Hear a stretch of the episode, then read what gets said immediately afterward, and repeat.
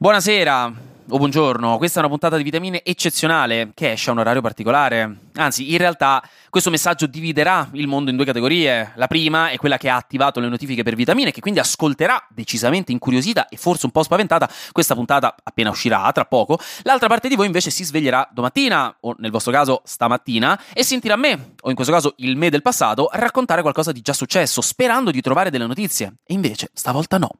Perché questa puntata speciale è un messaggio, un lascito al voi del futuro per dichiarare con somma vergogna e per scusarmi nel frammentre che domattina o stamattina non uscirà vitamine come ormai fa più di un anno.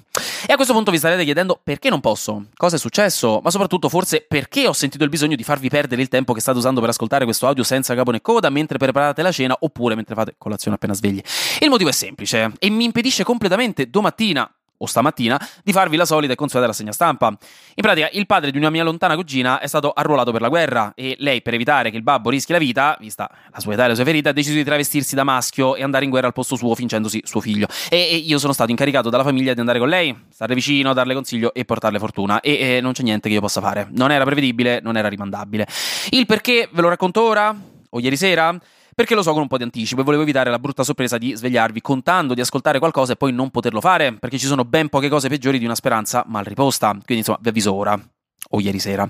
Però mi dispiace lasciarvi senza nulla, quindi proverò tipo a indovinare cosa succederà domani, tanto raga, faccio questo lavoro da un anno e passa, ormai due o tre cose le ho capite, so come girano.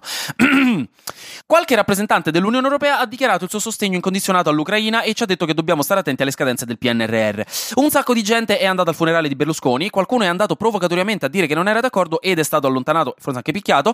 È morto un vecchio attore, o forse era uno scrittore, che non sentivamo da tempo ma che se lo dite ai vostri genitori diranno no, ma dai, che dispiacere. Secondo una statistica dell'Agenzia internazionale per le cose economiche, la feta in barattolo ha subito un rincaro del 412% a causa dell'inflazione e i chioschi di Pitaghiros hanno annunciato uno sciopero generale, chiedendo un bonus di qualche tipo al governo, governo che acconsentirà alla richiesta. Per le flash news, invece, c'è stato un terremoto sulla stazione spaziale internazionale, la Corea del Nord ha lanciato altri missili che sono caduti in mare e in Kazakistan ha appena compiuto gli anni il gatto più vecchio del mondo. Grazie per la comprensione e scusatemi, noi comunque ci sentiamo domani o dopodomani, dipende.